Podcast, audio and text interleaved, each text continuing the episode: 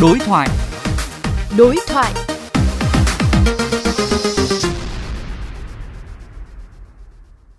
Các bạn thân mến, thời gian qua, hàng loạt camera IP của các gia đình Việt đã bị hacker xâm nhập. Đối tượng xấu đã ghi lại, cắt ghép và đăng tải video sinh hoạt, tư thế hứa hênh nhạy cảm của thành viên các gia đình, từ người già cho đến cả trẻ em lên các trang mạng nhằm trục lợi. Vậy hành vi này cần được ngăn chặn như thế nào và hướng xử lý ra sao? Đây cũng là nội dung đối thoại giữa phóng viên Tấn Đạt và luật sư Lê Ngọc Lam Điền, trưởng văn phòng luật sư Ly và đồng sự, đoàn luật sư thành phố Hồ Chí Minh. Thưa luật sư, ngày càng xuất hiện nhiều các video riêng tư của các gia đình được trao bán công khai trên các trang web đen. Liệu hành vi này sẽ bị xử lý như thế nào ạ? À? Thì việc phát tán ảnh nóng hay là clip riêng tư của người khác trên Internet là vi phạm pháp luật và có thể phải chịu trách nhiệm hình sự đối với hành vi của mình như sau.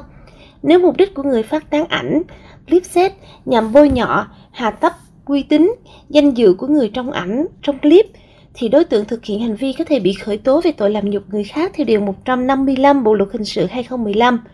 Điều luật này quy định, người nào xúc phạm nghiêm trọng nhân phẩm, danh dự của người khác thì bị phạt cảnh cáo, phạt tiền từ 10 triệu đồng đến 30 triệu đồng hoặc phạt cải tạo không giam giữ đến 3 năm. Thậm chí có những trường hợp bị phạt tù từ 3 tháng đến 2 năm.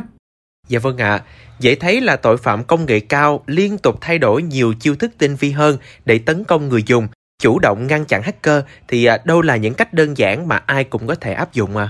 Tôi có một số lời khuyên như sau là chúng ta nên tăng cường tính bảo mật thông tin cá nhân, không chia sẻ tư liệu cá nhân của mình cho người lạ, không lưu trữ hình ảnh, clip riêng tư nhạy cảm của mình trên những vật dụng như máy tính, laptop, điện thoại mà để cho người khác sử dụng để tránh bị xâm phạm hoặc vô tình bị lợi dụng với mục đích xấu.